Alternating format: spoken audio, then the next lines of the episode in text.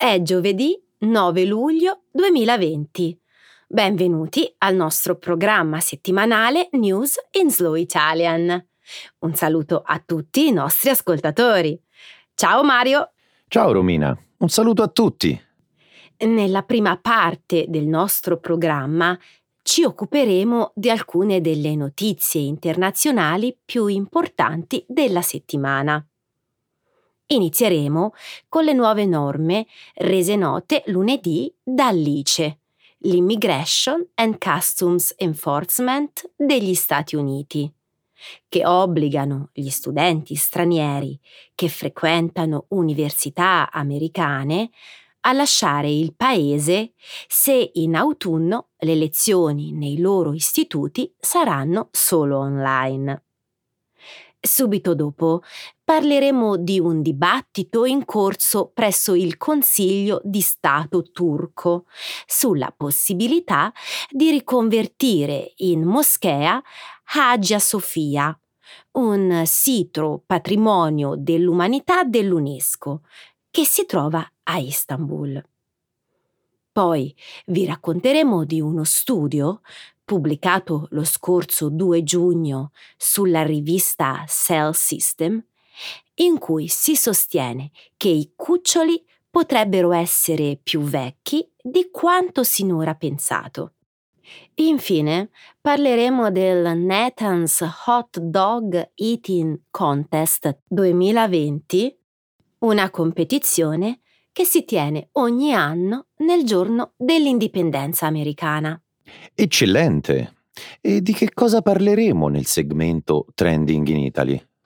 Vi racconteremo delle manifestazioni di protesta organizzate in tutta Italia dagli attivisti che si oppongono allo sviluppo della tecnologia 5G. Poi vi parleremo delle polemiche sugli assembramenti verificatisi a Napoli dopo la finale di Coppa Italia. Molto bene, Romina. Iniziamo.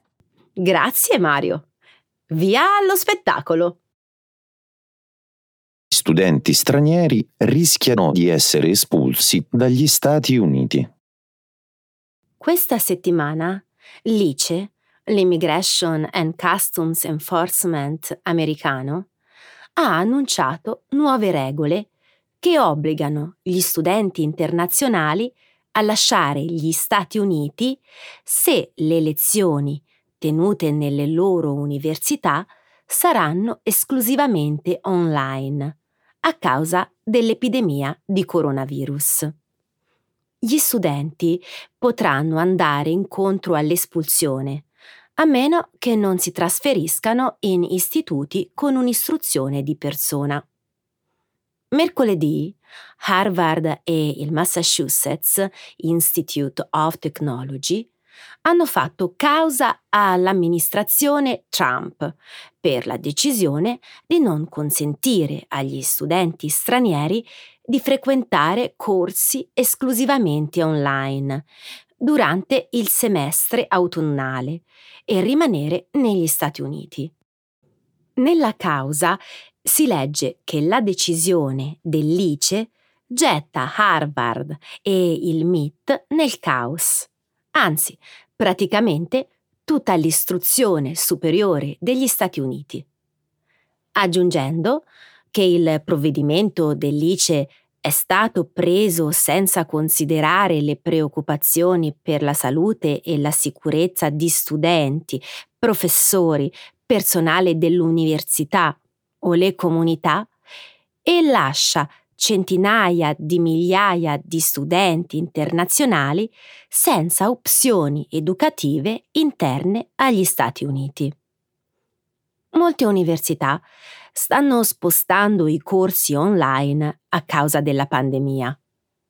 Lunedì Harvard aveva annunciato che tutti i corsi della sessione autunnale si sarebbero tenuti online, con solo il 40% degli studenti universitari alloggiati nel campus.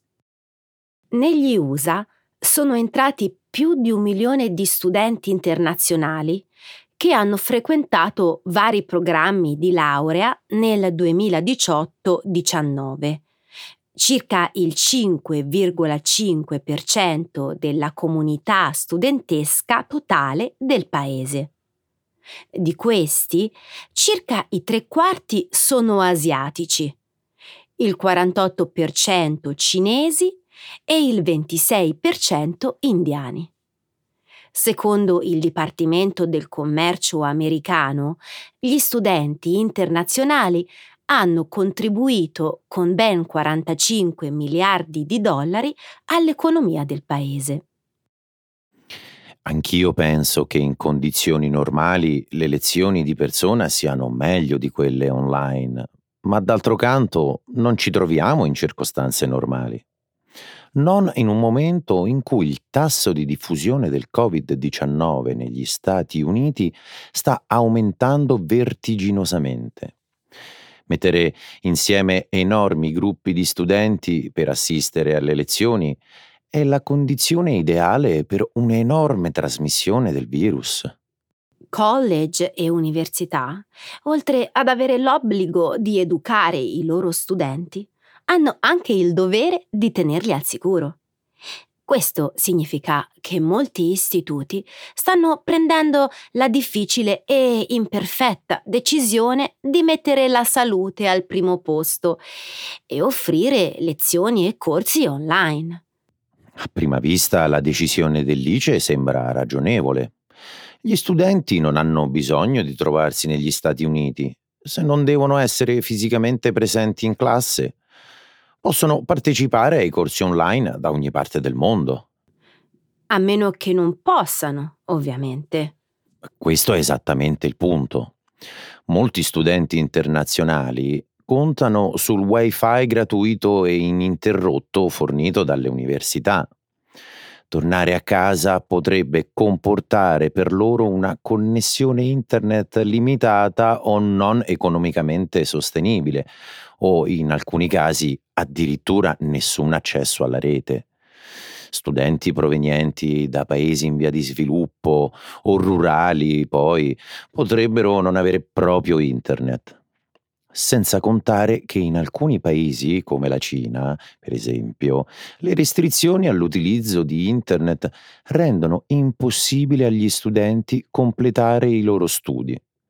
Per non parlare poi del fatto che tutti gli studenti di nazioni fuori dalle Americhe dovrebbero frequentare lezioni che per loro si tengono a orari strani o nel bel mezzo della notte. Beh, Sarà interessante vedere se la causa, intentata da Harvard e dal MIT, riuscirà a cambiare le nuove regole dell'ICE.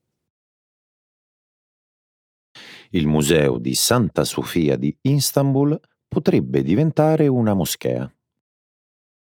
Il 2 luglio il Consiglio di Stato turco, il più alto tribunale amministrativo del paese, ha dichiarato che si pronuncerà entro 15 giorni sulla riconversione in moschea di Santa Sofia, uno dei principali monumenti di Istanbul, revocando così il decreto di 80 anni fa che lo aveva dichiarato un museo sotto lo Stato laico turco.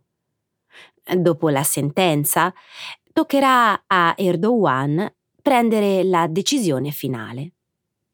Edificata nel 537 d.C., Santa Sofia per quasi un millennio è stata il cuore del mondo cristiano nella città di Costantinopoli, il nome che Istanbul aveva prima del 1930. Nel 1453 Mehmed II conquistò Costantinopoli e, nonostante il suo esercito avesse saccheggiato la città, Santa Sofia si salvò e fu trasformata in moschea. Per 500 anni fu il centro dell'impero ottomano. Dopo la sua caduta, lo status di Santa Sofia cambiò ancora. Mustafa Kemal Atatürk, il fondatore della moderna Repubblica laica di Turchia, pose fine al ruolo della religione e dello Stato e chiuse tutte le istituzioni religiose. Le chiese bizantine, inclusa Santa Sofia, furono trasformate in musei, senza più alcuna funzione religiosa, e aperte per fini turistici di conservazione e studio. L'edificio è considerato il terzo sito più sacro del mondo islamico, dopo la grande moschea della Mecca e la moschea di Al-Aqsa a Gerusalemme. I sostenitori di Erdogan ritengono che una moschea non dovrebbe mai essere consacrata. Sono sicuro che questa decisione della Corte sarà soprattutto politica. Oltre alla politica, però, quello che mi spaventa di più è il dopo. Storici dell'arte e curatori non avranno più accesso alla ex basilica per fini di studio e ricerca se il monumento diventa una moschea attiva. Santa Sofia è il sito turistico più visitato della Turchia. Solo l'anno scorso i turisti sono stati più di 3,7 milioni. Ora c'è il rischio che i visitatori saranno dissuasi dal venire. Mi domando che cosa ne sarà dei preziosi mosaici bizantini e degli affreschi. Alcuni anni fa, quando ho visitato Santa Sofia, ho potuto ammirare meravigliose raffigurazioni del Cristo, della Vergine Maria e di Giovanni Battista. Io ricordo i meravigliosi ritratti dell'imperatore Giustiniano I e dell'imperatrice Zoe, una delle poche donne a governare a pieno titolo. Tuttavia i mosaici, sotto la dominazione ottomana, sono stati coperti dalla vernice per più di cinque secoli. Credi sia perché la raffigurazione delle forme umane è considerata idolatria nella religione islamica? Sì, anche se sono stati scoperti e restaurati soltanto dopo che Santa Sofia è stata trasformata in un museo negli anni 30. Mm, beh, se il museo fosse convertito nuovamente in moschea, i mosaici dovrebbero essere coperti almeno durante l'ora della preghiera e i turisti e i non musulmani non potrebbero visitarla interamente. Spero davvero che non succeda. Secondo un nuovo studio, un anno canino non equivale a sette anni umani. In uno studio, pubblicato lo scorso 2 giugno sulla rivista Cell System, si sostiene che i cani giovani potrebbero in realtà essere più anziani di quanto pensato sinora. Secondo i curatori dello studio, infatti, un cucciolo di un anno è simile a una persona di 30. Finora la teoria più accreditata e diffusa sosteneva che un anno canino corrispondeva a sette anni umani. I ricercatori hanno analizzato le modifiche epigenetiche del DNA, alterazioni che non ne cambiano la sequenza, ma ne regolano l'espressione dei geni. Si sono concentrati in particolare sulle metilazioni che si accumulano in particolari aree del genoma umano con il procedere dell'invecchiamento, confrontandole con quelle del genoma dei cani. I test effettuati mostrano che i cani, nel loro primo anno di vita, sono soggetti a un accumulo più veloce di gruppi metilici nel loro genoma rispetto agli umani, suggerendo un invecchiamento più veloce. Con il passare del tempo, però, l'invecchiamento dei cani rallenta, mentre quello degli uomini accelera. Secondo lo studio, quindi, un cane di un anno sarebbe simile a una persona di 30, uno di 4 anni a una persona di 54 e uno di 14 anni a una persona di circa 75. I risultati della ricerca si sono basati sull'analisi genetica di circa 100 Labrador di età diverse. I ricercatori sostengono però che per confermare i risultati sarà necessario ripetere i test anche su altre razze di cani. Ritengono tuttavia che la relazione tra tempo e modifiche epigenetiche nei cani sembra riflettere l'età in cui i cani e persone raggiungono specifici stadi di sviluppo. Romina, questo cambia tutto. Ora considererò il mio cucciolo in modo molto diverso. A causa di questo studio? Certamente. L'epigenetica fa corrispondere sette settimane nei cani a nove mesi negli umani. È più o meno l'età che aveva il mio cucciolo quando l'ho preso. Questo corrisponde allo stadio dell'infanzia, in cui iniziano a spuntare i primi denti sia nei cuccioli che nei bambini. Giusto? Sì, esatto. Da qui possiamo tracciare tutti i più importanti stadi dello sviluppo di cani e uomini e vedere se vanno di pari passo. Per esempio, l'aspettativa di vita dei Labrador Retriever di circa 12 anni corrisponde a quella umana di 70 anni, calcolata su base mondiale. Mm, questo rende il mio cane ancora più umano ai miei occhi. Mario, questo studio si potrebbe ritorcere contro di te. In che modo? Se ti affezioni un po' di più al tuo cane, lo tratterai davvero come un uomo. È vero. Parlando più seriamente, lo sviluppo dei cani non è semplicemente una versione abbreviata di quello umano. Per questo è difficile abbinare con precisione l'età canina con quella degli uomini il Nathan's Hot Dog Eating Contest 2020.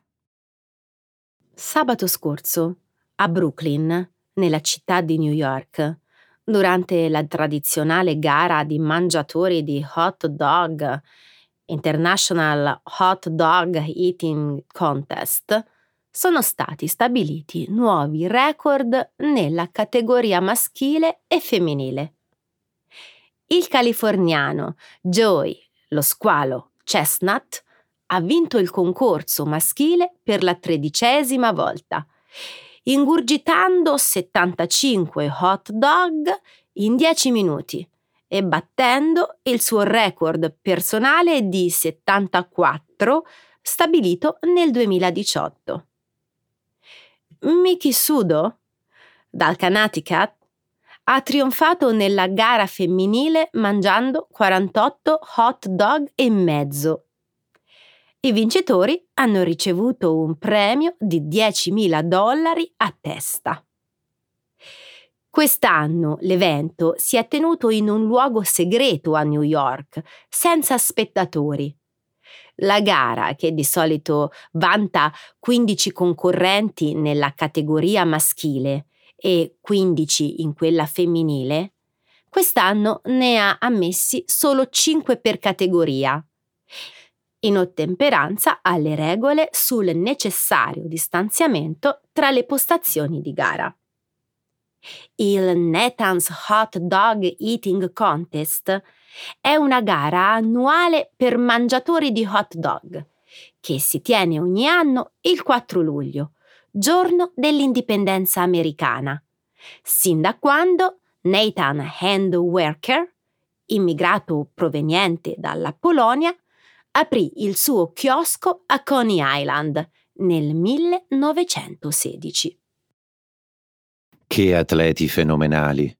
Sono davvero una fonte di ispirazione. Roba da matti! Ti rendi conto di quante calorie hanno mangiato? Certo, lo sport vive di statistiche. Joy lo squalo chestnut ha ingurgitato 21.000 calorie, 1087,5 grammi di grasso, 51 di sodio e 223 di zucchero. Impressionante, non trovi? Ah sì, davvero fenomenale! Romina, mi sembra chiaro che tu non segui le gare di mangiatori di hot dog. Probabilmente non sai neanche le regole. Non posso ritenermi un amante di questo tipo di attività, sport. La Major League Eating, approvata dalla Federazione delle gare di cibo, si occupa della gestione dell'evento dal 1997.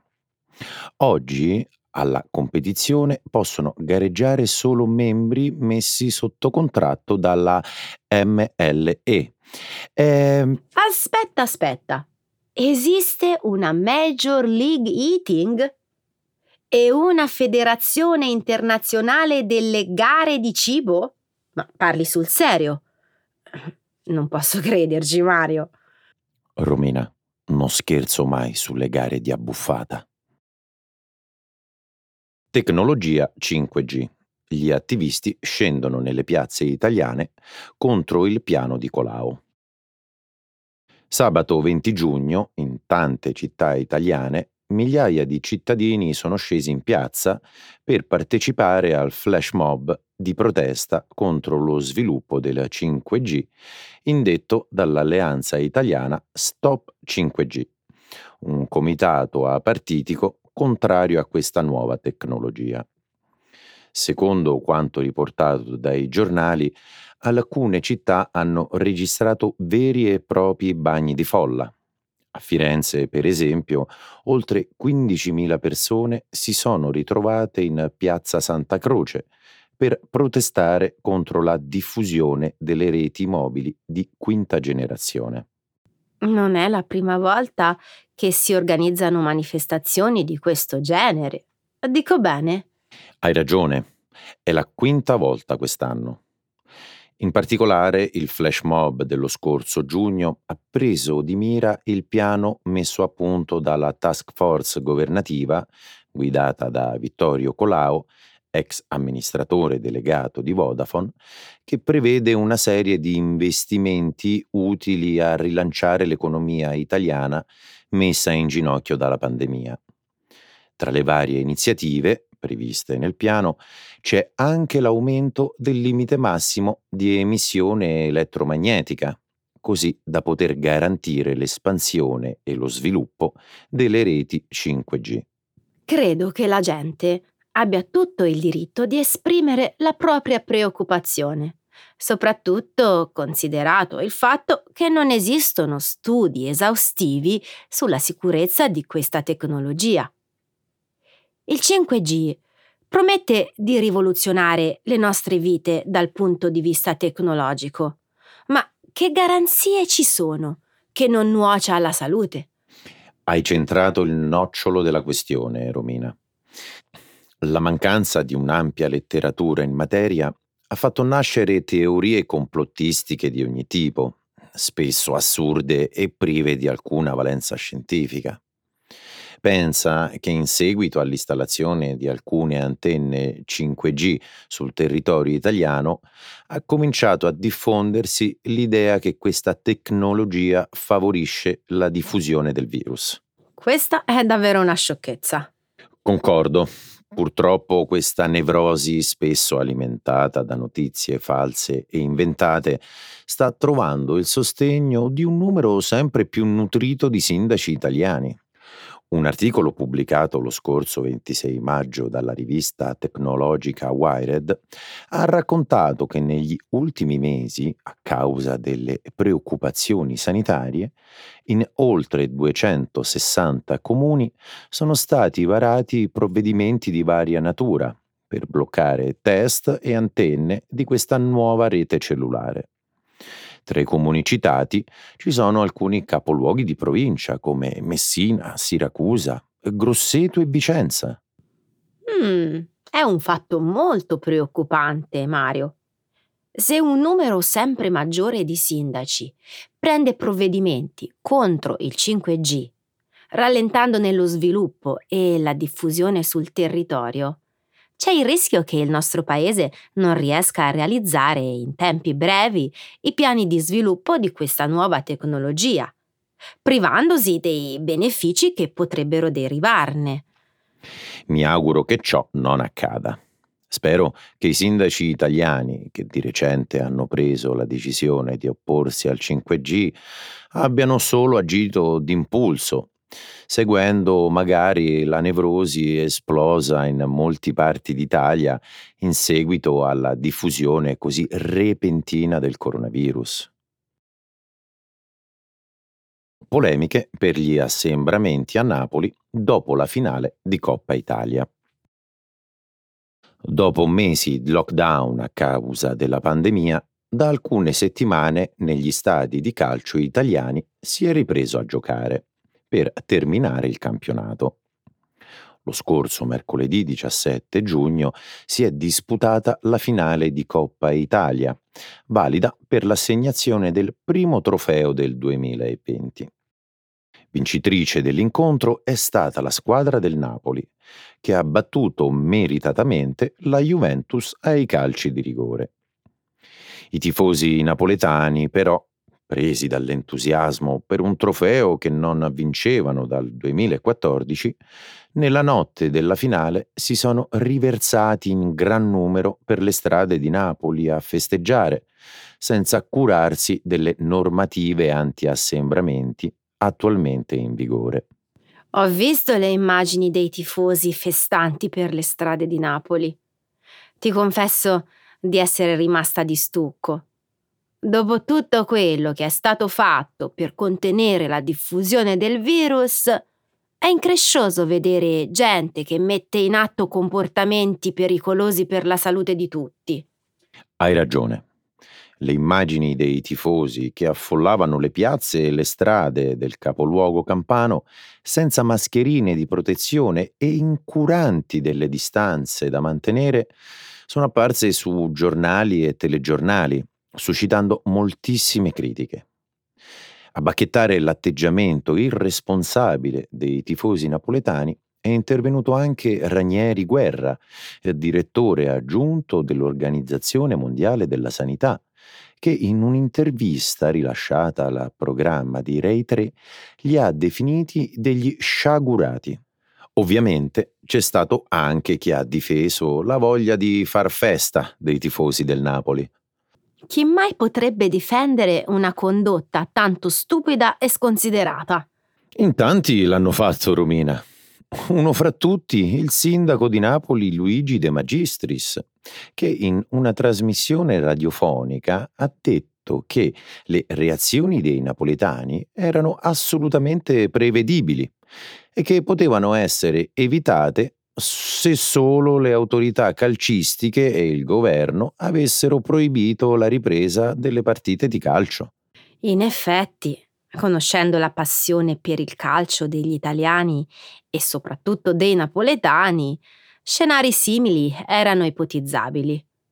Il comportamento dei tifosi, però, rimane ingiustificabile, a prescindere da tutto e tutti. Hai ragione, Romina.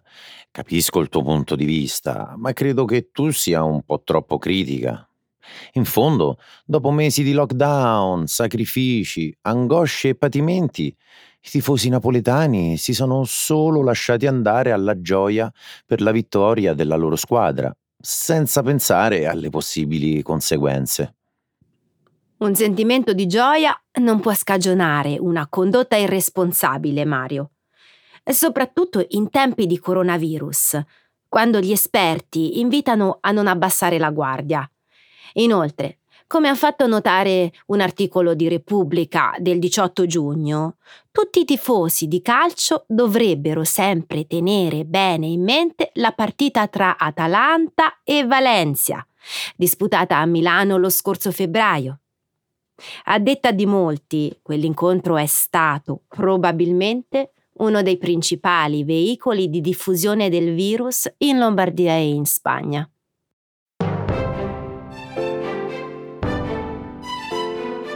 Bene amici ascoltatori, anche questo episodio è terminato. Grazie Romina. E grazie a te Mario. E ci vediamo alla prossima volta. Eh sì, alla prossima. Ciao. Ciao.